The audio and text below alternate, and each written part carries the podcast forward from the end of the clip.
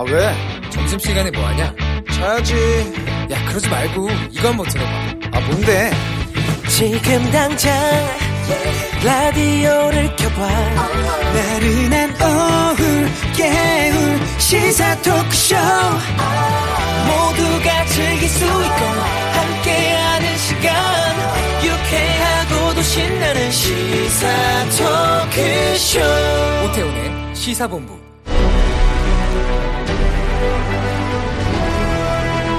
김철민의 본부 뉴스.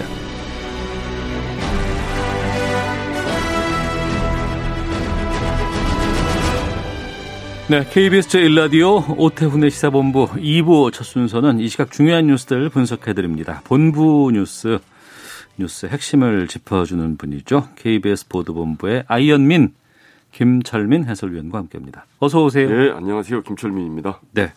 코로나19 상황 좀 정리해 예, 주시죠. 오늘 신규 확진자가 75명 나왔고요. 네. 그래서 6일 연속 두 자릿수를 기록을 하고 있습니다. 음. 뭐 확진자가 급격히 증가하는 양상은 아닌데 네. 추석 연휴 때 음. 고향을 방문했던 귀성객 을 통해서 일가족이 집단 감염된 사례가 처음 확인이 됐습니다. 아, 그래요? 예, 예. 그 전라북도 정읍에서 나온 사례인데요. 일가족 9명이 코로나에 이제 집, 네, 집단 확진 판정을 받았는데 최초 감염자가 서울에 사는 50대 남성 오빠였습니다. 예. 50대 남성이 이제 추석 연휴 때 고향인 정읍에 방문을 해서 30대 여동생과 이제 마스크를 안 쓴 채 장시간 대화를 한 것이죠. 음. 그래서 이제 30대 여동생이 감염이 되고 이 여동생의 시아버지, 시어머니, 아들, 딸 등 일가족 9명이 잇따라 감염이 된 사례가 네. 처음 확인이 됐습니다. 그래서 이런 그 이제 추석 연휴 기간에 무증상을 음, 감염, 조용한 전파가 이루어진 상황인데 이게 얼마든지 더 나올 수 있는 그런 상황이기 때문에 네. 방역 당국이 지금 바짝 긴장을 하고 있습니다. 음.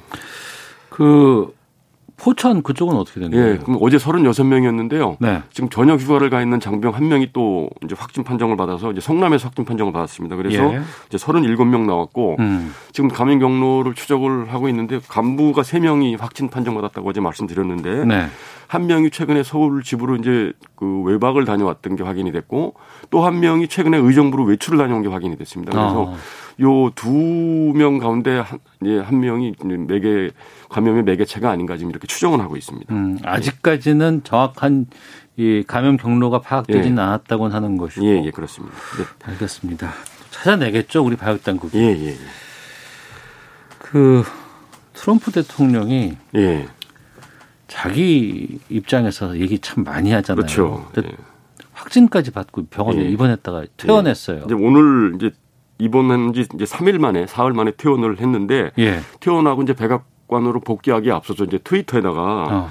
코로나19를 두려워하지 말라. 예. 나 걸려봤더니 두려워하지 마라 네. 이렇게 또 얘기했군요. 이것이 당신의 삶을 지배하도록 하지 말라. 이제 이렇게 글을 올려놨습니다. 그래서 예. 이걸 이거를 보고서 어. 당초에는 이제 퇴원을 하면서 지지자들한테 마스크 착용을 잘 해라, 혹은 네. 뭐 사회적 거리두기를 잘 해라 이런 어.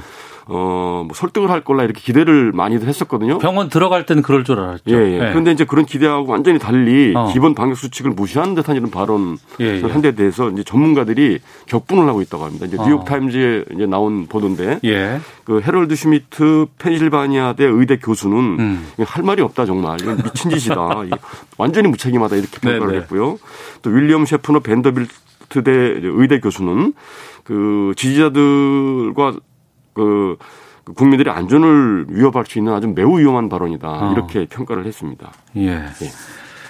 트럼프니까 이렇게 이해를 해야 되는 것인지 진짜 참 이해가 안 되네요. 그러니까요. 예, 참 예측할 수 없는 인물인 건 맞습니다. 예.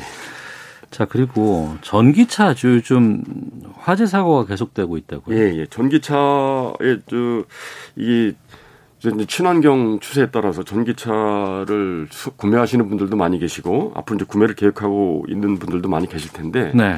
그 전기차 현대차에서 만드는 전기차 주력 모델이 코나 EV라는 EV라는 모델이거든요. 음. 이게 2018년에 출시가 돼서 국내는 3만 대 가까이, 해외는 8만 대 가까이에서 한 11만 대 정도 지금 팔려 나간 차인데 네. 이 차에서 계속 지금 화재가 잇따라 발생을 해서 소비자들이 불안해하고 있습니다. 최근에도 그 지난 4일에 대구 달성군 한 아파트 지하 주차장에서 네. 충전하다가 이제 불이 나가지고 음. 이제 차량 한 대가 전소가 된 일이 있었고요. 예. 예, 이런 화재 사고가 2018년에 출시된 이후 지금까지 13건이 일어났다고 그래요. 음. 그런데 지금 그래서 이제 국토교통부하고 이제 제- 현대차가 도대체 화재 원인이 뭐냐고 지금 조사를 하고 있는데 1년째 지금 화- 원인 규명 작업이 안 되고 있다고 그럽니다. 네. 이 이제 이 전기차에는 그 LG 화학의 이제 배터리 기술이 적용이 되는데 이 배터리 시- 시스템 assembly에는 그 LG 화학, 현대 모비스, 그다음에 HL 그린 파워라는 세 개 회사 기술이 이제 접목이 돼서 네.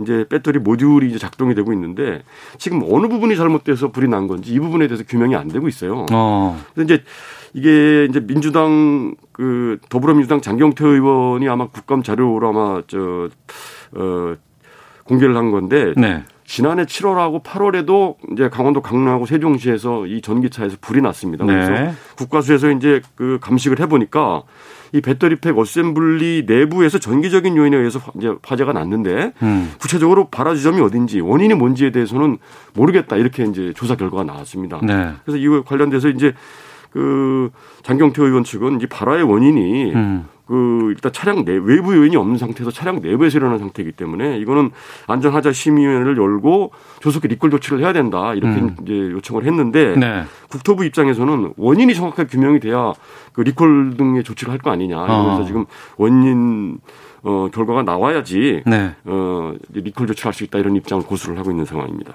그러면 자동차 구입해서 타고 다니던 소비자들은 지금 굉장히 불안하죠. 불안하기도 하고 황당하기도 하고. 이- 예, 이걸 10만 대 리콜하려면 비용이 조 단위로 들어간다고 그러는데요. 예. 근데 이게 지금 어느 회사 기술에 문제가 있는지 이게 밝혀내는 게 핵심인데 어. 이거에 따라서 업체 간에 또 이제 서로 책임을 미루는 이런 음. 그 소송이라든지 이런 게 벌어질 가능성도 있는 이런 상황입니다. 알겠습니다. 어, 이 뉴스 보죠. 한라산에서 담배 피우면 예. 드론에게 예, 잡힌다고요? 예. 이제 한라산이 2013년부터 이 전면적으로 다 전 구역이 흡연 금지 지역으로 지정이 됐습니다. 국립공원에서 담배 피우면 안 돼요. 안 되죠. 예, 예. 예. 국립공원 뭐 탐방로는 물론이고 야영장은 물론이고 주차장에서도 피면 안 되고 안 되거든요. 네. 그런데 이제 어, 이런 자연공원법을 위반하는 행위가 계속되고 있는 겁니다. 여기 음. 한라산 지역에 특히 그래서 올해만 해도 벌써 115건이 적발이 됐는데 네. 해마다 100건 이상 적발이 되고 있는데 주로 이제 금지 구역에 들어간다든지 음. 담배를 핀다든지 불법적으로 야영이나 취사한다든지 이런 이제 그 산불이 날 수 있는 위험한 행위들을 하고 있는 건데 네. 보다 못해서 이제 한라 제주도 그 세계유산 본부가 특별 단속반을 편성해서 오늘부터 특별 단속을 실시한다 이렇게 밝혔고요. 음. 여기엔 드론 네 대를 투입을 해서 드론으로 네. 영상을 통해서 이제 감시를 하고 음. 또 폐쇄회로 무인 폐쇄회로를 12대를 설치했습니다. 그래서 네. 여기에 찍히면 그 50만 원의 벌금을 물리겠다 이렇게 밝혔습니다. 음. 하나만 더 보겠습니다. 예. 실종 아동 찾기 캠페인 편, 편의점을 통해서 20년 만에 상봉한 어, 이가 있다고요? 예, 예. 편의점 CU에서 요즘 그 장기 실종 아동 찾기 캠페인을 진행을 하고 있거든요. 네. 그런데 최근에 이제 그 24살 여성 강모 씨가 그 추석 연휴 기간에 우연히 이제 편의점에 갔다가 어. 편의점 단말기에 이제 자기 어릴 적 사진이 떠 있는 걸 본 거예요. 아, 그래서 자기 모습이 뜬걸 예, 예. 거예요. 그걸 예. 보고 이제 이 여성이 지난 2000년 6월에 이제 4살 때 실종이 됐는데 어. 그리고 나서 아동 보호 시설에서 이제 20년 동안 생활을 해왔던 거죠. 예. 본인은 부모가 없고 고아라고 생각을 하고 있었다고 그럽니다. 근데 그 자기 사진을 보고 이제 장기 실종 아동으로 이렇게 뜨니까 어. 그 실종 아동 센터에다 나는 고아니까 장기 실종 아동이 아니다. 내 음. 정보를 정정해 달라 이렇게 요청을 한 거죠. 네네. 그래서 요청을 확인하는 과정에서 장기 실종 아동이 맞다 이렇게 어. 확인이 돼서 가족들하고 연락이 돼서 우연히 아이고. 20년 만에 가족 상봉이 이루어졌다고 합니다. 알겠습니다. 아유, 잘 됐네요. 자, 본부 뉴스 KBS 보도본부의 김철민 해설위원과 함께 했습니다. 고맙습니다. 네, 수고하십시오. 네, 1시 10분 하고 있습니다. KBS 제1라디오 오태훈의 시사본부는 청취자 여러분들의 참여 기다리고 있습니다. 샵 9730으로 의견 보내주시면 되고요. 짧은 문자 50원, 긴 문자 100원, 어플리케이션 콩은 무료로 이용하실 수 있습니다. 팟캐스트와 콩, KBS 홈페이지를 통해서 시사본부 지난 방송 다시 들으실 수 있고요. 유튜브를 통해서도 만나실 수 있습니다. 일라디오 아니면 시사본부 이렇게 검색하시면 영상으로 확인하실 수 있습니다. 매주 화요일에는 정치 화투가 있습니다. 오늘도 두 분과 함께하겠습니다. 더불어민주당 김성환 의원 나오셨습니다. 어서 오세요. 네, 안녕하세요. 김성환입니다. 예, 국민의힘 조혜진 의원도 자리하셨습니다. 안녕하십니까? 예, 반갑습니다. 조혜진입니다. 예. 명절 잘 보내셨어요? 예. 네. 그 이번 서 명절에는 글쎄요. 그 현장 가서 사람들 많이 만나기도 쉽지 않을 것 같고 민심을 탐방해야 되는데 좀 어때요? 네, 저는 저 그 처음으로 고향을 안 내려가고 예. 어. 네, 저 서울에서 가족들하고 이제 집콕하면서 네. 보냈는데요. 이제 연휴 시작되기 전에 재래시장 한번 가보고 음. 또 어제 또 이 전통시장 한번 가봤는데요. 예. 음, 대체로 뭐 주, 주, 주 된 얘기가 어, 코로나 때문에 고향 못 갔다는 얘기. 네. 빨리 코로나가 좀 극복되었으면 좋겠다고 하는 얘기. 음. 이게 이제 뭐랄까요. 장단점이 있긴 한데 아무래도 수도권에서 고향에 못 내려간 사람이 많다 보니까 네. 올해는 그 전통시장이 추석 때 좀 활기가 있었던 모양이에요. 아, 추석 연휴 때. 연휴 때. 아. 이제 그런 게 또 한편으로는 뭐 다행이라는 얘기 등등이 주된 화제거리였던 것 같습니다. 예. 대체로 빨리 좀 코로나를 좀 극복해보자 나오나 얘기처럼 어. 그런 얘기가 주- 주된 얘기였던 것 같습니다. 예. 조혜진 의원께서는 그러면 지역구 다녀오셨어요? 저는 지역구가 고향이라서 그러니까요. 예. 미래학 뭐 명절이- 쪽이잖아요. 명절이 예, 예. 아니라도 이제 매주 내려가는데 이번엔 명절이니까 주말이 아니고 주중에 음. 내려갔고 저는 이제 매번 내려갈 때 가족들 태우고 운전을 해서 내려가는데 네, 네. 이번에 사실 기대가 좀 있었습니다. 어떤 기대요? 어, 이동이 좀 줄어들어서 아, 안 막힐 덜것 막힐 같다고. 걸로 기대했는데 예, 예. 완전히 그 기대가 아. 엇나갔습니다. 그냥 막히던 구간에서 그대로 다시 반복적으로 또 막히는 걸 보고 예. 그 나중에 뉴스를 보니까 한 10% 정도 줄었다 이동이 음. 그 차량은 한 10% 정도 줄고 사람 숫자는 한 40%인가 뭐 네. 줄었다 그렇게 돼 있던데 하여튼 저 지역 민심은 저희 지역이 이제 우리 에, 국민의힘 지지가 강한 지역이라서 그런 건 있겠지만은 전체적으로 나라 걱정하는 음. 이야기들이 많고 네. 또 추미애 장관 건부터 해가지고 도저히 이해가 안 된다면서 어 이렇게 좀 분 좀 분해하는 그런 음. 이야기들이 많은데 네. 좀 민심이 좀 더 악화됐다고 느낀 게 에, 비판을 하는 분이었지만은 저한테는 음. 그래도 점잖게 해라. 네네. 뭐, 어, 이렇게 권하던 분들이 이번에 좀 세게 싸우라고 어. 뭐 이렇게 이야기하는 거 보고 예. 어, 이런 분들까지 이렇게 말씀하시는 걸 보니까 음. 어, 비판적이긴 하지만 그 강도가 좀 세진 것 같다는 그런 느낌이 좀 있었습니다. 알겠습니다. 예. 구체적으로 그러면 두 분과 세게 한번 가보죠. 먼저 아무래도 이런 시사 프로그램에서 주요 이슈 같은 것들 많이 좀 끄집어내잖아요. 예. 아, 하나씩 하나씩 좀 다뤄보겠습니다. 개천절 집회 이거 이제 경찰의 원천 봉쇄 여기에 대해서 이제 얘기들이 참 많습니다. 방역 위해서 당연한 거 아니냐라는 주장이 있고 그래도 그렇지 차벽이 등장하는 건 너무한 거 아니냐 이런 또 주장도 있습니다.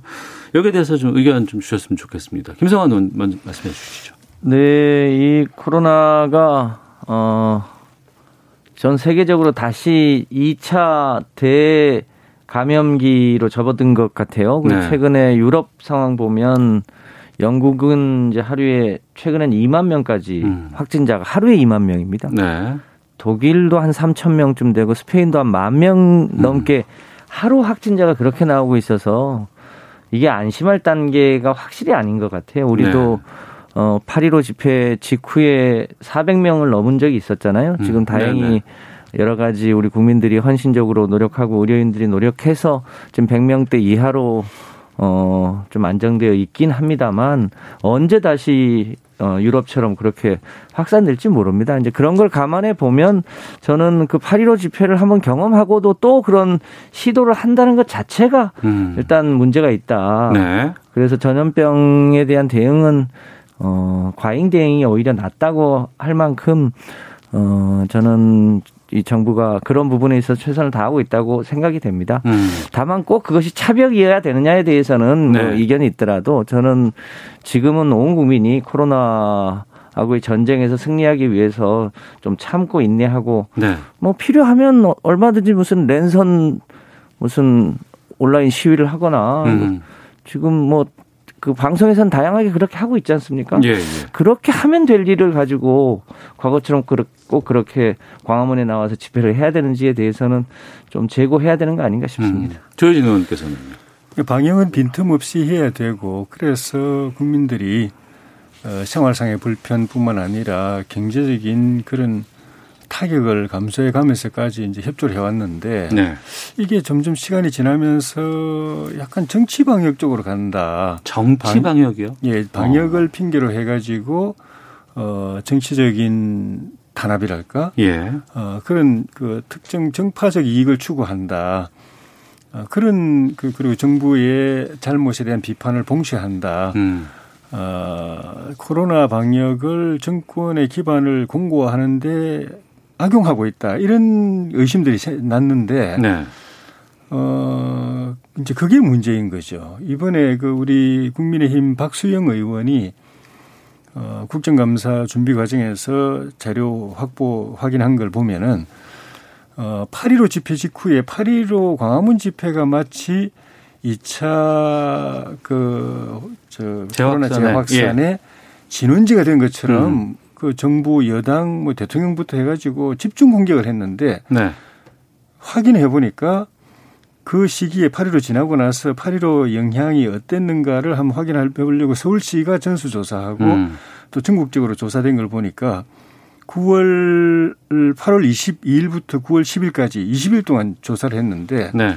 광화문 집회에 참석한 분들 가운데서 만 91명을 전수조사했는데 확진자가 80명이 나왔습니다. 네. 그러니까 0.8%예요. 음. 그럼 그 시기에 전국적으로는 얼마나 나왔느냐? 34만 5,468명을 조사했는데 5,073명이 나왔습니다. 네. 1.47%입니다. 음. 그러니까 광화문 집회에서 오히려 전국 평균 확진율보다 반밖에 안 나온 거예요. 네. 우리는 그 나오, 자료 나오기 전까지는 음. 그 때문에 이렇게 온 난리 난 것처럼 하고 그 사람들을 죽을 죄를 진 것처럼 그렇게 했는데 반대를 했다는 거예요. 아. 그리고 지금도 이번에 개천절 집회를 원천 봉쇄해버려 집회 자체를 원천 봉쇄를 한그 명분이 네. 광화문 집회였거든요. 예. 8.15 집회였거든요. 근데 그게 아니었다는 겁니다. 음. 그런 측면에서 그리고 그 시기에 그 저기 이번 개천절 때 광화문은 원천 봉쇄해가지고 집회가 안 됐지만은 네. 광화문 집회를 불허했던 그리고 그 집회를 막는데 같이 참여했던 서울시가 본인들이 서울시에서 직접 운영하는 서울대공원은 활짝 열었어요. 예. 우리 언론에서 봤지만 어마어마한 인파가 몰렸습니다. 음. 그거는 그게 뭐 이게 거긴 놔두고. 비교가 안 돼요. 예, 예.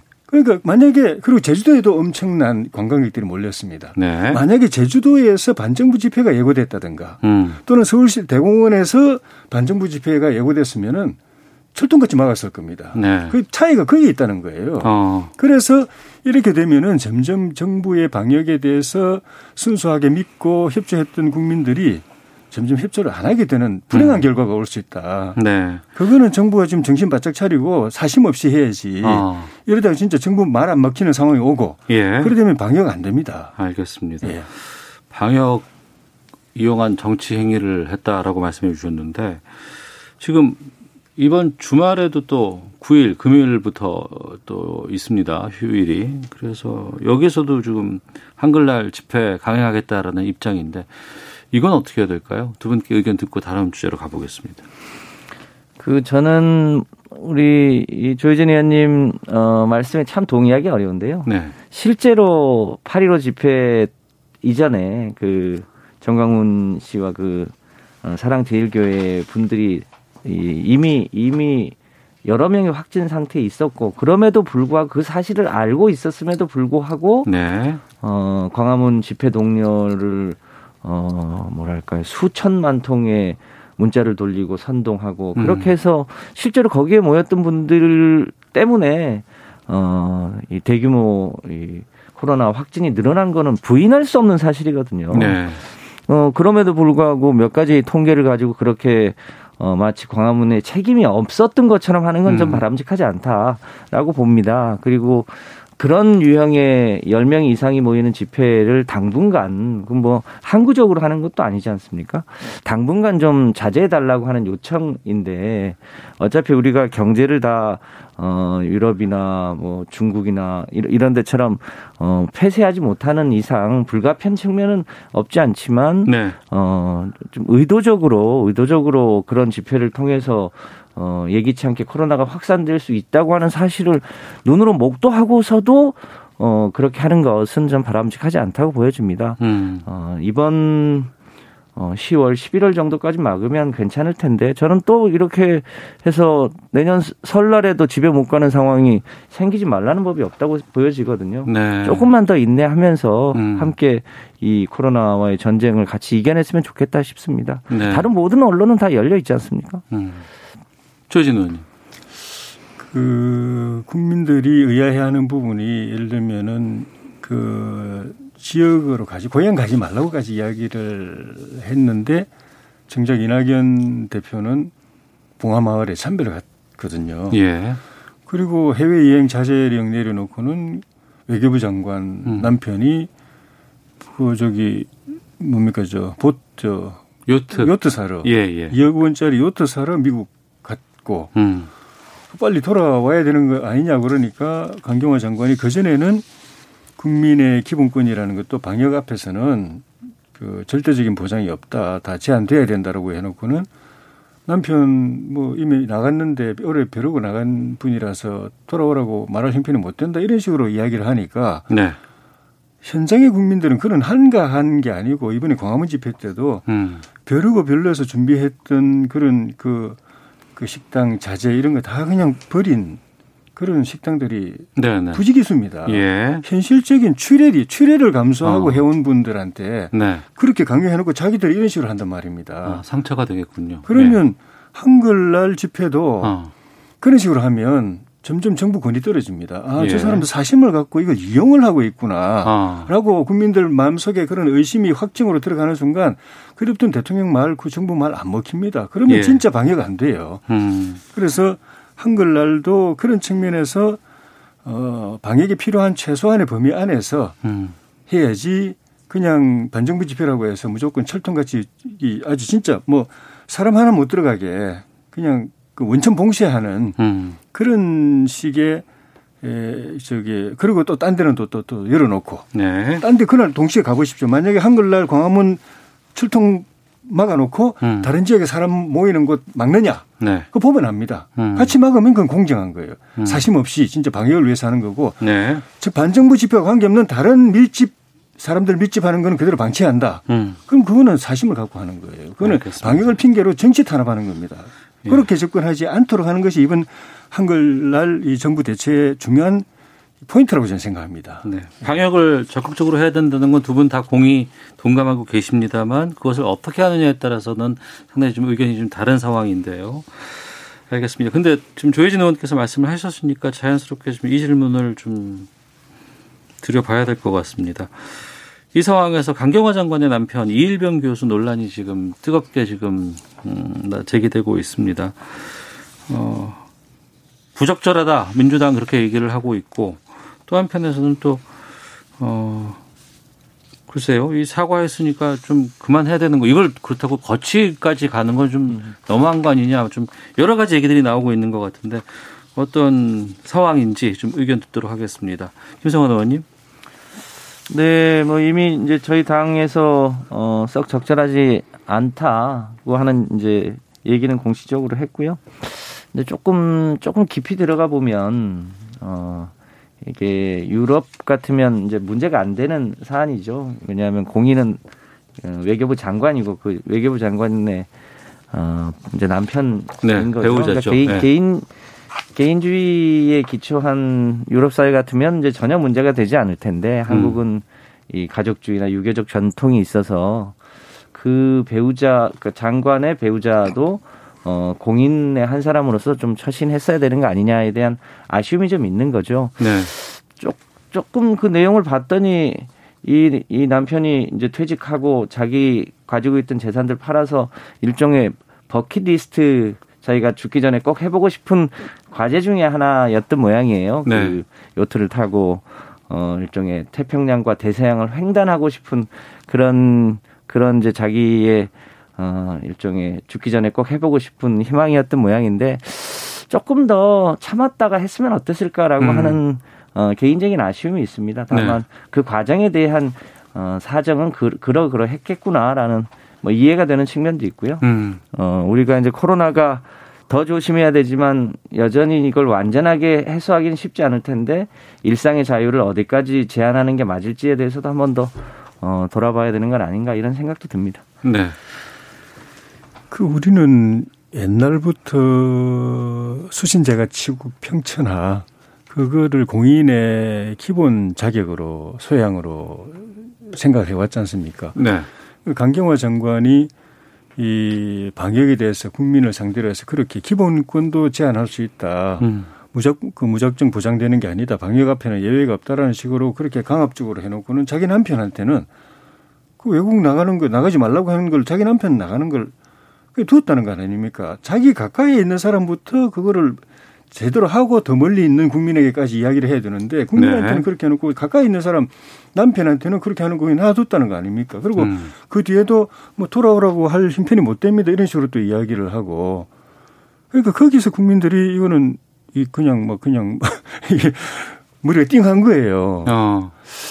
거기에다가 이제 강경화 장관은 그 처음 지금 이제 초대 문재인 정부 초대 외교부 장관으로 시작해서 거의 임기를 같이 해 가는데 예. 거기에 비하면은 인사청문회 때부터 말이 많았습니다. 많은 흠결이 발견됐지만 문 대통령에게 밀어붙인 인사인데 음. 일을 잘했느냐 하면은 한미 동맹 엉망이죠. 그리고 최근에도 뭐 해외 공간에서 수많은 그 불미스러운 일이 있는데, 있는데 제대로 처리 안 했다가 나중에 다시 사과하고 이런 일이 반복되고 있죠. 그리고 뭐 부동산 문제 여전히 국민들 화나게 만들고 있죠. 거기다 이런 일까지 생기면 이거는 정말 역대 최악의 외교부 장관 아닌가 싶고 이런 장관을 얼마나 문 대통령께서 총애하시길래 오늘 언론에 보니까 총애라는 표현이 나왔던데 네. 문 대통령이 어떤 이유로 이런 사람을 이렇게까지 사랑하시는지 좋아하시는지 음. 못 바꾸시는지 네, 네. 이게 뭐 그 외교부 한 나라의 대한민국 외교가 뭐 개인 뭐 사무 그 개인 업무도 아닌데 나라의 운명이 걸린 안보고 그 저기 저 경제고이 다 걸린 문제인데 그래서 그런 그런 게 쌓여 있는데 이런 일까지 벌어지니까 음. 이 대통령께서 이제는 좀 조치를 하셔야 된다고 봅니다. 임기 끝까지 갔다가는 네. 어느 저 진중권 교수 그랬더라고요. 추미애 장관 아들 서일병 음. 다음 후임자가 이일병이라고 뭐 예. 이일병 교수님의 그, 그 개인 이름을 빗대서 한 거지만은 그건 무슨 말이냐면은 추미애 장관 아들 건이 이전에 이, 그 저기 강경화 장관 남편 것으로 이렇게 불분 불 옮- 옮겨 붙는다. 이 음. 인화성이 굉장히 크다 이 지적이거든요. 네, 그 네. 대통령 심각하게 생각하셔야 됩니다. 어. 이 부분에 대해서는 아마 지금 내일부터 국정감사 지금 시작되는데 거기서 아마 이런 얘기들이 좀 주된 의제로 나오지 않을까 싶거든요. 그건 저희가 헤드라인 뉴스 듣고 와서 두 분과 계속해서 말씀 좀 이어가도록 하겠는데 그 전에 청취자 의견 시위 관련해서 좀 각기 다른 의견 소개해드리고 넘어가도록 하겠습니다. 9847님은 차벽 자체가 아니라 근본적인 문제를 봐야 합니다. 왜 굳이 이 시기에 많은 사람들이 모여서 시위를 하려고 합니까? 혹시 모를 위험에도 대비해야 합니다. 라고 방역 위주의 의견을 좀 보내주셨고요. 이원택님은 차량 시위는 못하게 하면서 놀이공원이나 제주도 관광지에는 사람 많던데요. 방역 수칙 지켜가면서 시위하면 문제 없는 것 아닌가요? 라는 의견도 보내주셨습니다. 자, 헤드라인 뉴스 듣고 기상청 교통정보 확인하고 와서 두 분과 계속 말씀 이어가도록 하겠습니다.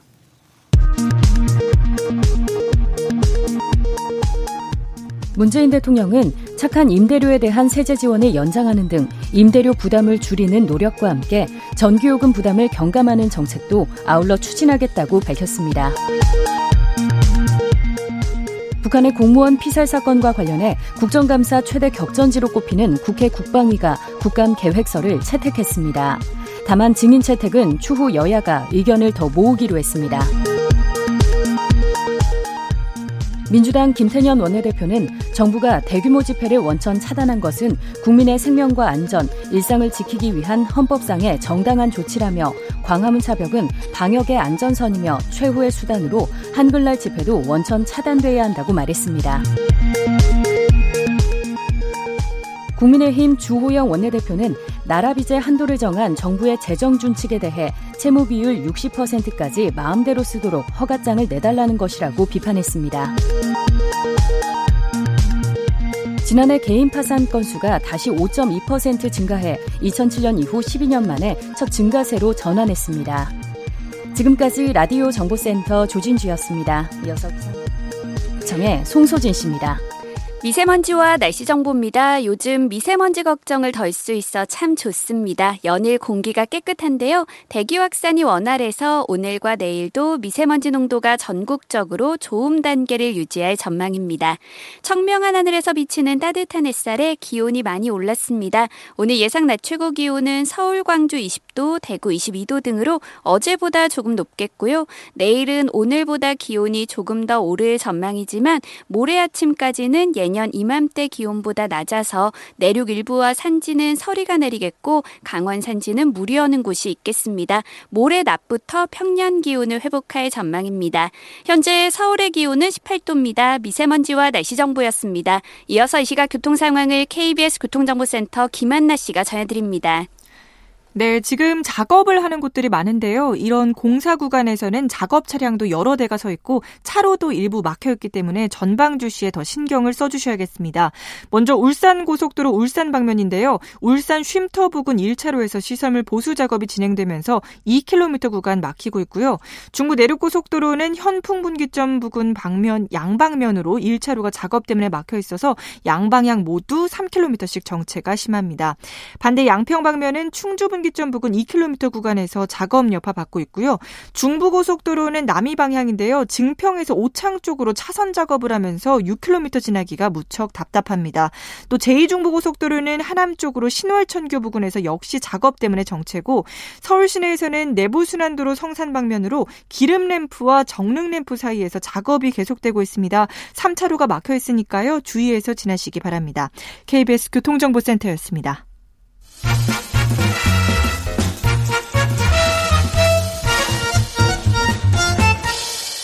오태훈의 시사 본부.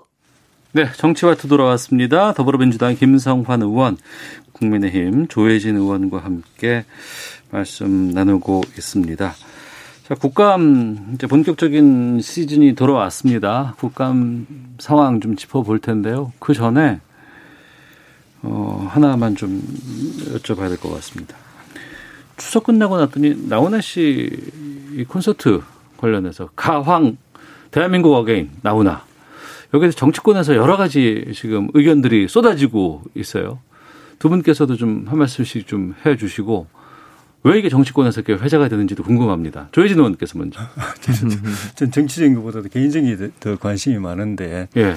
전에 그 김종필 총재께서 예. 대통령 못 하셨잖아요. 예, 예. 삼김이 각축했는데 누가 최고의 승자가 될 거냐 그러니까 그분 하신 말씀이 마지막까지 살아남는 사람. 음. 마지막까지 사는 사람이 최고의 승자다. 네. 라고 말씀하셨는데 가수는 제가 볼 때는 가장 오랫동안 노래를 부를 수 있는 음. 무대에서 노래를 부를 수 있는 그게 그 성공의 전 지표라고 보거든요. 네.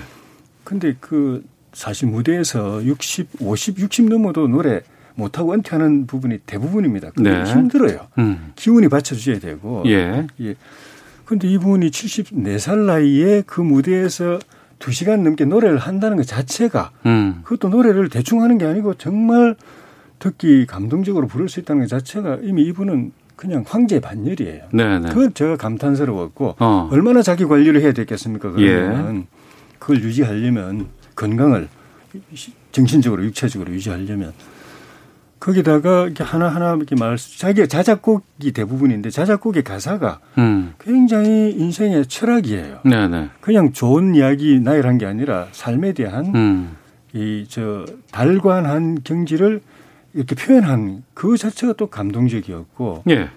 그리고 이제 정치적 지금 말씀하신 정치적 발언들을 좀 하셨는데 뭐 그거는 저는 여야가 뭐뭐 뭐 이렇게 자기들에게 아전인수격으로 뭐 해석할 필요가 굳이 없다고 봐요. 아. 그분이 그런 의도를 한 가지고 한 말씀도 아니고 네네. 네. 그냥 국민의 한 사람으로서 음. 나라에 대해서 걱정되는 부분을 네. 그렇게 점잖게 이야기했으면 음. 그걸로 그냥 이해하면 되는 것이고 각자의 마음에서 이해하면 뭐 우리 된다. 쪽에 생각하고 예, 예. 같다 아니면 아니다 뭐 음. 그런 논란을 굳이 안 해도 우리 보통의 국민들도 그렇게 나라를 생각하고 공동체를 걱정하는 거니까. 예. 근데 그분은 그걸 갖다가 굉장히 묵직하게 또 이렇게 그 우, 그 예술적으로 음. 표현했다는 점에서 좀, 좀 대단한 분이라는 생각이 들었습니다. 네. 김성환 의원님. 네, 뭐 우리 조혜진 의원님 얘기 의견하고 크게 다르지 않고요. 음. 저도 그 그 저보다 한참 이 연배인데 예, 예. 저도 함부로 못 입는 찢어진 청바지를 입고 어. 나온 모습을 보고 예, 예. 아 이럴 수 있구나. 음. 아, 그야말로 나이는 숫자에 불과하구나라는 네. 생각이었고 그 뭐 전체적인 이 메시지가 이 힘든 시기에 그동안도 대한민국을 여기까지 온 게 국민의 힘이었던 음. 것처럼 코로나도 국민의 힘으로 이겨내자는 음. 메시지였잖아요. 네. 근데 어 우리 일부 야당에서 그것을 아전인 하려다가 보니까 또 그게 아닌 것 같다 해서 음. 다시 저는 원위치했다고 보여지고요. 예. 그것은 그 자체로 우리가 온, 온 국민이 힘을 합해서 코로나를 이겨내자고 하는 음. 메시지로 이해하고 예. 어, 다음 설에는 그야말로 어, 코로나 없는 설이 될 수 있도록 함께 노력했으면 좋겠다는 생각인데요. 음. 그 자체는 아주 감동적이었습니다. 특히 예. 테스 형, 아하. 그, 그 노래와 예. 그 가사가 주는 어, 메시지가 아주 어, 인상적이었던 것 같습니다. 샤워하다 말고 그 아테스 형 이걸 막 계속 따라 부른다니까요. 네. 이게 막 중독성이 강해서 죽겠습니다. 네. 자, 국감 얘기로 좀 넘어가 보겠습니다. 이번 국감 뭐 여러 가지 야당에서는 벼르고 있는 것들도 많이 있을 것 같고 또 각 의원 개개인별로 여러 가지 좀 주목받고 싶은 또 여러 가지 장치들 또 이슈들도 좀 꺼내기 위해서 노력도 많이 하실 것 같습니다. 두 분 어떻게 준비하고 계신지 좀 여쭤보겠습니다. 김성환 의원님. 네, 저는 이제 상임위가 산업자원위인데요. 네. 지금 코로나도 심각합니다만 코로나보다 훨씬 큰 위기가 닥치는 닥치면 그거는 기후 위기일 네, 거라고 예, 지금 다들 예측하고 어. 있잖아요. 산업위가 이제 그 이 수단들을 많이 갖고 있는데요.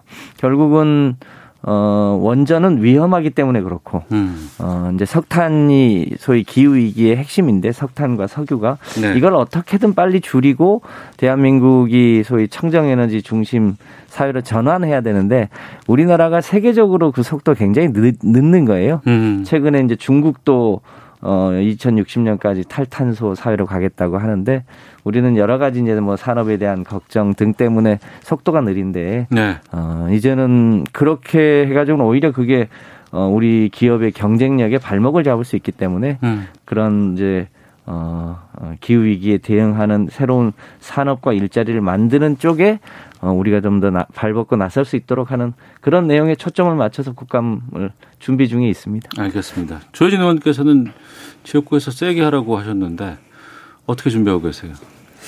그 국정감사는 말 그대로 감사거든요. 예, 예. 평상시에도 우리가 상임위 활동을 음. 하지만 어, 이건 말 그대로 감사하기 때문에 그냥 평이한 정책적인 뭐 논의가 아니라 일을 제대로 했느냐. 네. 거기에 뭐 근무 근무 근태는 제대로 음. 관리가 됐느냐. 어 무슨 뭐 부조리나 비위는 없었느냐. 또 위법 행위는 없었느냐. 어 그뭐 그런 그리고 업무상 제 정책적인 시행착오는 없었느냐. 뭐 등등 이런 거를 현미경으로 들여다보듯이 이제 들여다보고 핀셋으로 집어내듯이 집어내는 게 이제 감사하기 때문에 네. 아무래도 이제 좀 비판적 시각에서 또 공격적 시각에서 국정을 바라보고 해야 되는 게 이제 감사죠. 근데 현실적으로 그게 쉽지가 않습니다. 무슨 뭐 우리 조사권이 있는 것도 아니기 때문에 음. 수사권이 있는 것도 아니고 해서 그러다 보니까 이제 자료가 부족하면 이제 막 목소리 올라가고 호통을 치고 이랬는데 그런 건 요즘은 이제 많이 이제 적어졌는데 네. 어쨌든 그런 맥락에서 최근에 이슈가 된 여러 가지 사안들 뭐 우리가 매번 언론에서 보고 있는 사안들을 집중적으로 이제 다루게 될 것이고 그런 점에서 또 그냥 비판하고 문제 지적만 해서는 안 되고 음. 또 대안도 제시해서 이렇게 이렇게 좀 해라. 네. 아, 그러면 국회에서 우리가 도와주겠다. 뭐 그런 대안 제시도 끝에 가서는 그걸로 이제 매듭을 마무리를 지어야 되겠죠. 음. 예, 그렇게 준비하고 있고 저희는 기재위이기 때문에 예, 예. 특히 이제 국가 재정의 음. 그 부실 위기 문제, 국민 부채, 국민이 갚아야 될 세금이 눈두덩이처럼 부채가 눈덩이처럼 눈덩이처럼 늘어나고 있는 문제. 예. 그걸 어제 이제 정부가 재정 준칙이라고 해서 좀 완화해 보겠다고 발표를 했는데 영 엉뚱한 내용을 발표를 한 점 이런 것들도 아마 이슈가 될 것 같습니다. 알겠습니다. 어, 국감에서의 활동들 좀 기대하겠고요. 또 결과가 나오게 되면 좀 저희 방송 통해서도 좀 알려주시길 부탁드리겠습니다. 그 당내 이슈 하나씩 좀 여쭤보고 좀 마치도록 하겠습니다. 지금 국민의힘의 청년위 이제 홍보 포스터 게시물 이거에 대한 논란이 시끄럽습니다. 어, 부적절한 표현이 있었다고 하고 또 이것 때문에 면직 처분을 당해서 내려버렸어요. 그래서 또 해당 이들은 상당히 좀 반발하고 있다고 하는데 어떤 상황입니까? 그 청년위의 박결 위원장이 우리가 좀 색다르게 해보자, 좀그 네. 적극적으로 해보자 해서 청년위 부위원장하고 또 대변인으로 내정된 의원이 자기 소개를 카드 예, 예. 형식으로 짧게 이제 만들었는데 그 소개는 보통 길잖아요. 음. 양력도 길고 자기 네. 소개서까지 하면 뭐 A4 용지 두세 장 넘어가기도 하는데 딱 몇 자로 표현을 사진 하다 보니까 넣고 뭐 포스터처럼 만들었더라고요. 예, 예. 예. 그러니까 그, 그 표현에서 어, 해석에 따라서는 뭐 좀 불편할 분도 음. 있을 수 있고 아니고 뭐 아, 참신하게 또 내 생각하고 똑같네 이럴 수도 있는데 이제 그게 논란이 됐는데 뭐 우리 당에서 논란이 되니까 바로 그냥 부위원장 두 분은 면직 처분하고 예. 또 대변인 내, 대변인 내정된 분은 내정 취소하고 음. 이렇게 됐는데 제 생각은 당이 좀좀 성급했다. 아, 성급했다. 아. 기본적으로 저희는 보수 정당은 이런 젊은이들이 보수주의 가치에 공감하는 것 자체가 고맙고 네. 또 우리 인기도 그 지지율이 바닥이었던 상황에서 보수 정당이 하겠다고 음. 와서 청년 당을 만들어 보겠다고 한 것 자체가 고마워요. 네네. 근데 이제 이제 정치인 정치 이게 숙련된 정치인들도 아니고 음. 청년으로서 보수 가치를 쫓아서 이 당에 와서 활동하는 과정이니까 모든 게 뭐 완벽하고 깔끔하고 흠 없을 수는 없죠. 네. 하다 보면 시행착오도 있을 수가 있는 것이고 그래서 청년일 수도 있는 것이고 음. 나이 들어서 뭐 중년 장년인데 또 뭐 성공했는데 또 뭐 뭐지 저 지도자인데도 노욕, 노추, 막말 얼마나 많이, 많이 봅니까? 네. 그런 그런 거 보면 이 청년들에 대해서 너무 가혹하게 음. 이런 것까지 이렇게 징계하고 정치 앞으로 보수 정치 활동 못하게 가로막는 건 우리 당이 좀 심했다는 생각이고 심했다. 본인들이 다시 한번 생각하고 이제 다듬어가고 성숙해 갈 수 있는 기회를 열어줘야 네. 맞다고 생각이 들고 그 박결 위원장이 또 그렇게 이야기했습니다. 음. 내가 제안한 건데 책임은 알겠습니다. 내가 지겠다. 예. 어, 그리고 그 당 비대위가 결정했는데 우리 주호영 원내 대표는 제가 말씀드린 이런 취지로 음. 또 이야기를 해서 그렇게 해서 이게 성숙해 가는 과정으로 만드는 게 지금 바람직하다고 봅니다. 자, 민주당 쪽은 지금 BTS 병역 특례 네. 이 부분이 상당히 좀 화제입니다. 그러니까 체육인들은 어디 가서 상 받고 금메달 따면은 면제인데 대중문화 예술인들 국위 선양에 다들 앞장서고 있고 BTS는 정말 한류 이거 하면 전 세계적으로 지금 난리인데 네. 여기도 병역 특례가 필요하다 이런 주장이에요. 그 병역 문제가 늘, 늘 뜨거운 이슈죠. 네. 공정을 네. 상징하는 이슈이기도 하고요. 그런데 손흥민은 되고 음. BTS는 안 되냐 네. 이런 거잖아요. 뭐 손흥민을 해주지 마라 이런 얘기는 아닙니다만 음. 그, 그 우리 문화 용성의 BTS가 차지하는 역할로 치면 금메달을 몇 개나 따고도 남문직하니까 해주는 것도 일견 이제 어, 의미가 있는데 우리가 언제까지 이런 문제를 가지고 논쟁을 해야 될까에 대해서 조금 차제 전 본질적인 문제를 좀 검토해야 될 단계에 왔다 싶습니다. 네. 어, 제가 보기에는 음, 당장은 아니더라도 어. 결국 우리나라도 단계적으로 모병제로 가야 되는 거 아니냐. 예. 왜냐하면 지금 인구가 급감하고 있고 음. 전쟁의 방식은 예전에는 어 거의 이제 육군 중심의 전쟁이었다면 지금은 일종의 어 로봇이 전쟁을 대행하고 있는 그런 예. 그런 상황이어서 일종의 정예 강군이 필요한 음. 시점이기도 하고 그리고 지금 청년기에 특히 이 남자 청년들은 가뜩이나 학교 다닐 때 그 여성들에 비해서 어, 뭐랄까, 성적이나 여러 가지 면에서 어려움을 겪고 있는데 또 의무적으로 군대를 갔다 오는 그 단절기 때문에 오는 차별에 대한 걱정도 많이 있거든요. 그런 등등을 고려해 보면 한꺼번에는 아니더라도 단계적으로 모병제로 바꿔서 이런, 이런 문제를 근본적으로 해결해야 되는 어, 때가 와 있는 거 아닌가 이런 생각을 이제, 가져봅니다. 이제부터 논의를 해보자. 네. 이 정도로 이해를 하면 되겠습니까? 알겠습니다. 자, 정치와투 더불어민주당 김성환 의원, 국민의힘 조혜진 의원 두 분과 함께 말씀 나눴습니다. 오늘 말씀 고맙습니다. 감사합니다. 고맙습니다.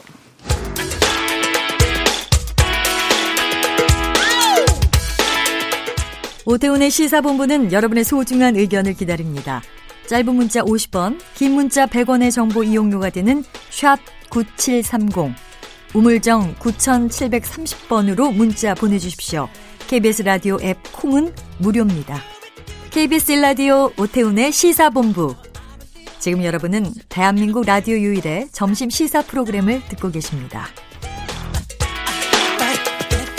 자동차의 모든 것을 알아보는 시간입니다. 권용주의 차차차 오토타임즈 권용주 편집위원과 함께합니다. 어서 오세요. 네, 안녕하세요. 네. 2020년 지긋지긋합니다. 진짜 그래요. 네, 네. 2020년 초만 해도 올 한 해가 이렇게 될 줄은 몰랐어요. 제 기억에 네. 1월 달에 오태원 아나운서하고 이렇게 뭐 방송하면서 네, 예. 올해 참 좋을 거다라고 했는데 네, 네. 바로 2월 달부터 이제 시작됐잖아요. 아, 예. 어, 여름 전에 끝날 줄 알았죠. 그러니까요. 예. 3월에 계약 연기되고 이럴 때만 해도 그렇죠. 언제 학교 보낼 수 있을까 싶었는데 지금 9월, 10월, 11월 앞두고 있는 상황에서 계속되고 있습니다. 자동차도 그 영향을 계속 받고 있죠. 그러니까요. 네. 그러니까 자동차가 상당히 큰 타격을 받았는데 받았죠. 근데 이제 2020년 한 석 달 정도 남은 상황에서 좀 회사들이 뭔가 회생의 조짐도 좀 보이고 있다고 하고 어, 그러니까 이제 바닥을 쳤다가 네. 올라오는 속도가 빨라진 거예요. 올라오는 속도가 빨라졌다는 건 어떤 의미인 거예요? 그러니까 무슨 얘기냐면 제가 이제 연초에 그런 말씀 드렸을 겁니다. 올해 한 글로벌에서 한 1,450만 대 정도 생산이 줄어들 것이라고. 예, 예. 어, 실제로 그 정도 줄어가고 있습니다. 어. 그런데 코로나도 장기화가 되니까 예. 자동차 수요가 조금씩 살아나기 시작해요. 아, 이걸 그러니까 이, 그냥- 억제할 수가 없잖아요. 예, 예. 네, 그러니까 제가 이렇게 얘기하거든요. 산밀, 아. 밀접, 예. 밀폐, 예. 어, 밀집 아, 어, 하지 말라고 하니까 예. 그거를 자동차 안에서 하는 거예요. 예. 그러면 자동차와 자동차 간에는 아. 밀접해도 되고, 그렇죠. 그렇죠? 네. 또 밀폐가 되고, 예. 네, 그러다 보니까 밀집해도 되고, 어. 그러다 보니까 자동차의 수요가 조금씩 되살아나는데 예. 우리나라가 코로나 때문에 자동차 공장을 뭐 락다운하거나 봉쇄시키거나 그러지 않았지 않습니까? 안 왔습니다. 예, 예. 그때 만들어놨던 물량이 음. 해외로 내보내는데 네. 해외에서 지금 수요가 조금씩 살아나고 있는 거예요. 아, 그래요. 그, 그 효과를 본 겁니다. 어, 반가운 일이네요. 그렇죠. 그래서 어, 미국에서도 지금 점유율이 늘었습니다. 음. 미국 시장이 워낙 치열해서 한국차의 네. 점유율이 쉽게 늘어나는 곳이 아닌데 음. 미국에서 점유율이 지금 어뭐 6.9% 8 많게는 8.9%까지 네. 올랐습니다. 그 다른 나라 자동차 회사들이 못 만들었었는데 그렇죠. 우리는 계속 생산을 해냈으니까 예, 예. 그것 때문에라도 점유율이 올라가는군요. 그렇죠. 그래서 이제 그 미국에 있는 공장들은 다 문을 닫았지 않습니까? 네. 그러니까 만들어 놓고 팔아야 되는데 음. 못 만들어 놓은 거예요. 음. 근데 우리는 만들어서 이미 미국에다 공장에다가 야적장에다가 쌓아놨단 말이죠. 네. 근데 미국에서 수요가 살아나는 겁니다. 어. 그러다 보니까 이제 미국에 있는 공장들은 이제 막 만들어 가지고 소비자한테 건네주는 중이고 예. 우리는 이제 앞서 쌓아놨기 때문에 예, 예. 자 있는 거 가져가세요. 어. 그러니까 재빨리 대응이 되는 거죠. 바로 받을 수 있군요. 그렇죠. 예. 예. 그게 효과를 본 거예요. 어. 그리고 연말 실적 좀 올리려고 신차 계속해서 내놓고 있다면서요. 그럴 수밖에 없는 것이 이제 해외는 어쨌든 바닥을 쳤다가 다시 조금씩 올라오는 수준인 거고 음. 그 바닥 친 것을 어떻게 해서든 만회해 보자는 게 국내 시장이니 네. 국내에서는 끝없이 신차로 쏟아내는 거죠. 아, 해외에다가 수출 물량 보내고 네. 그 이제 우리나라에서는 신차들을 막 쏟아낸다. 그렇죠. 왜냐하면 국내는 그래도 자동차 수요가 죽지 않았으니까 음. 어떻게 해서든지 차를 더 팔고 싶은데 네. 그냥 기존에 있던 차 팔면 소비자들이 관심을 안 가지니 음. 그냥 새로운 차를 계속 만들어서 내놓는 겁니다. 네. 그러다 보니까 이제 연말에도 사실 이쯤 되면 그렇게 신차가 많이 나오는 시즌이 아니에요. 원래 한 해 보내고 나오는 거 아닌가요? 예. 네. 그런데 남은 4분기에도 지금 신차들이 준비를 하고 있어요. 음. 어떤 차들이 좀 나와요? 그러니까 예를 들어서 현대차 같은 경우는 뭐 이미 4세대 투싼 SUV 판매에 들어갔죠. 음. 어, 상당히 크기도 커졌고 네. 뭐 이런 얘기 하죠. 대체 투싼을 크기를 보면 네. 산타페를 왜 사지? 음. 이럴 정도로 지금 주차에 네, 네. 크기가 비슷해졌어요. 그러니까 SUV가 소형 SUV가 있고 중형이 있고 대형이 있잖아요. 네. 근데 그 경계가 모호해진다 모호해지고? 있는 거죠. 신차가 출시가 되면서 그렇죠. 계속 크게 만드니까 계속 크게 만드니까. 어. 제가 말씀드렸잖아요. 우리 저기 예전에 우리 90년대 후반에 봤던 소나타가 네네. 그 크기가 지금의 아반떼입니다. 아. 지금 아반떼 크기가 그 당시에 소나타 크기 예전에 소나타가 1.8이 그렇죠. 있었어요. 네네네. 1800cc짜리. 네. 예, 예, 예. 그 차의 크기가 지금 아반떼예요. 아, 그래요. 그만큼 계속 차가 업그레이드 될수록 커지니까 예, 예. 자꾸 대형화되니까 이제 중형과 소형, 어. 중형과 대형 예. 그 경계가 자꾸 애매해집니다. 어. 그럼에도 불구하고 신차는 내놓죠. 그러면서 또 한 가지는 프리미엄 제품들을 또 많이 쏟아냅니다. 음. 예를 들어서 현대차 같은 경우 이제 제네시스 부분 변경 모델을 이제 내놓을 건데 네. 이렇게 고급차들을 내놓는 이유는 어, 동일한 원가로 생산했을 때 네. 어, 돈을 더 받을 수 있어요. 그러니까 자동차 회사 입장에서는 수익성이 대단히 좋은 차입니다. 네, 예, 예. 그 측면에서 프리미엄 브랜드를 하는 거예요. 모든 자동차 그러니까 회사가. 저는 그, 그 질문을 좀 드려볼게요. 신차가 나온다고 한다 그러면 엔진을 새로 개발을 한다거나 네. 여러 가지 뭐 구조적으로 변화가 좀 획기적으로 나온다거나. 네. 근데 요즘엔 그런 건 잘 안 보이는 것 같고 좀 다운사이징 좀 많이 되고 엔진 같은 경우는. 예, 예. 게다가 인테리어 같은 거 이제 그래픽이나 여러 가지 이 대시보드 앞에 있는 이런 인테리어를 싹 바꿔놓고 이거 확 바꿨다고 막 이렇게 얘기하는 거 좀 너무한 거 아니에요? 그러니까 이제 자동차가 전장화된다라는 개념에서 보면 예. 예전에 우리가 봤던 아날로그식의 어, 속도 계기판에 바늘도 있었고 네. 그런 것들이 다 컴퓨터 화면처럼 디지털화 되잖아요. 확 변해 보이는 건 맞아요. 그죠. 변해 보이는데 네. 사실은 그게 예전 거보다 비용은 더 줄어들 수 있어요. 아. 어, 왜냐하면 그거는 사실 어떻게 보면 컴퓨터니까 예, 예, 예. 그 소프트웨어에 문제만 발생하면 음. 오류만 잡아주면 되거든요. 네네. 근데 아날로그식은 하나가 고장 나면 그 부품의 모듈을 통째로 교환을 해줘야 되지 않습니까? 네. 그러다 보니까 그런 원가 저금의 개념과 음. 소비자한테는 새롭게 이미지가 접근하고 네. 거기에서 브랜드를 프리미엄화 시킴으로써 음. 어 100만 원에 팔 수 있는 걸 예. 120만 원, 130만 원에 팔면 아. 그만큼 2, 30만 원의 수익이 더 생긴다는 거죠. 그 눈으로 볼 때는 확 달라져 보이긴 하더라고요. 그게. 그렇죠. 어, 뭐 조명도 화려하고 막 조명 색깔이 막 변하고 막 이런다고 해서. 그 요즘 조명을 예. 상당히 감성적으로 많이 씁니다. 어. 그 조명에 많은 분들이 감탄들을 하세요. 특히 야간 운전이 많아져서 예, 예. 야간에 그 조명이 따라서 피로도나 눈부심 아 음. 이게 내 차가 이게 좋은 거구나 안 좋은 거구나 그렇게 만들어 주려고 조명 연구를 많이 하죠. 근데 좀 너무 많이 가격이 올랐어요. 비싸요. 어 그게 이제 다 오른 거죠. 예. 인건비도 올라야 되고 다 오르는 거예요. 어. 그러니까 해마다 우리나라 그래도 이제 이렇게 보면 예. 자동차 가격 인상률이라는 게 있는데 예. 보통 해마다 약 한 2에서 3% 정도 올라가거든요. 어. 근데 가만히 보면 자동차에 그만큼 기능도 많아졌습니다. 예. 요즘 없는 기능 거의 없잖아요. 모르겠어요. 저는 오래된 차를 타고 아, 그러니까 다녀서. 아마 새로 한번 바꾸시면 예, 예. 깜짝 놀라실 겁니다. 아, 고장이었네요, 타고. 어쩔 수 없어요. 그래, 어떤 차들 또 많은 바뀌는 게 좀 있어요? 그리고 쌍용? 자동차도 G4 렉스턴 어. 어, 부분 변경 거친 차를 이제 내놓을 거고 예. 여기도 마찬가지로 이제 어, 9인치 넓은 터치 스크린 방식의 digitalizing을 해가지고 결국 쌍용차도 다 이런 거 하는군요. 그렇죠. 예, 예. 그리고 이제 수입차 같은 경우는 이제 BMW하고 벤츠는 이제 5 시리즈하고 E 클래스 네네. 뭐 영원한 라이벌이죠. 아, 벤츠 E 클래스와 BMW 5 시리즈. 5 시리즈. 예, 예. 그래서 둘이 또 어, 충분히 경쟁을 하게 될 거고요. 어. 제규어도 신형 XE라고 해서 예. 이제 아주 가볍게 만든 겁니다. 알루미늄 소재 써가지고 예. 그 차를 내놓을 거고 폭스바겐 한때 또 디젤 게이트 시끄러웠잖아요. 네네. 그 폭스바겐도 어, 지금 신차를 내놓을 계획입니다. 그러니까 폭스바겐이나 아우디 같은 경우에 한동안 판매까지도 금지되고 막 이랬었는데 지금 그 부분 다 정리가 된 거예요, 이제? 네, 그 부분은 이제 소송은 계속 진행 중이고요. 개별적인 음. 소송은 네. 일단 정부 환경부하고 리콜 방침은 바우처 100만 원을 지급했죠. 네. 그래서 100만 원어치의 서비스를 무상으로 받을 수 있는 걸로 음. 보상안은 끝났었고요. 네. 이걸 거부하신 분들이 나는 개별적으로 민사 소송 가져가겠다라고 하시는 분들은 여전히 음. 소송을 진행하고 있는 중입니다. 예. 앞서서도 이제 지난주에 전기차 얘기를 좀 했었는데 예. 어, 세상이 많이 바뀐다고 하잖아요. 내연 기간 많이 준다고 하고. 네네. 근데 지금 차를 사면 음. 2020년, 2021년 이럴 때 신차를 사면 지금 보통 10년은 타는데 보통 이제는 기본적으로 10년은 타잖아요. 질리지 않는 이상. 그렇죠. 예. 차는 굴러가니까. 네.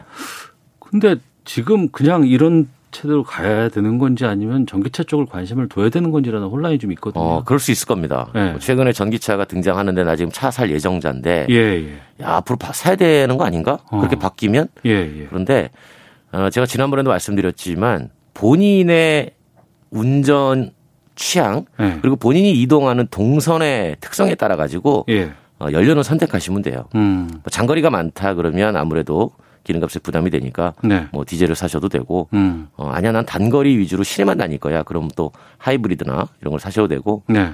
나는 뭐 많이는 안 타. 음. 어, 하지만 가끔 충전만 하면 돼. 네. 그럼 또 전기차를 사셔도 되고 음. 거기에 따라서는 각자의 입장들이 다 달라요. 네. 어떤 분은 경제성을 가장 우선하고 어. 어떤 분은 뭐 아니야 그래도 차는 멋있어야지 디자인 보고 네. 그렇기 때문에 어 그런 고민을 하지만 여러 가지 조건들을 적어 놓고 가중치 항목 점수를 매기면 음. 나옵니다 결론이. 결국은 제일 처음에 찍었던 차 사게 되더라고요. 원래 그렇게 돼요. 이미 마음속에 정해놓고 비교를 하기 때문에. 예, 자, 어, 권용주의 차차차 오토타임즈 권용주 편집위원과 함께했습니다. 말씀 고맙습니다. 감사합니다. 오태훈의 시사본부 인사드리겠습니다. 내일 뵙겠습니다. 안녕히 계십시오.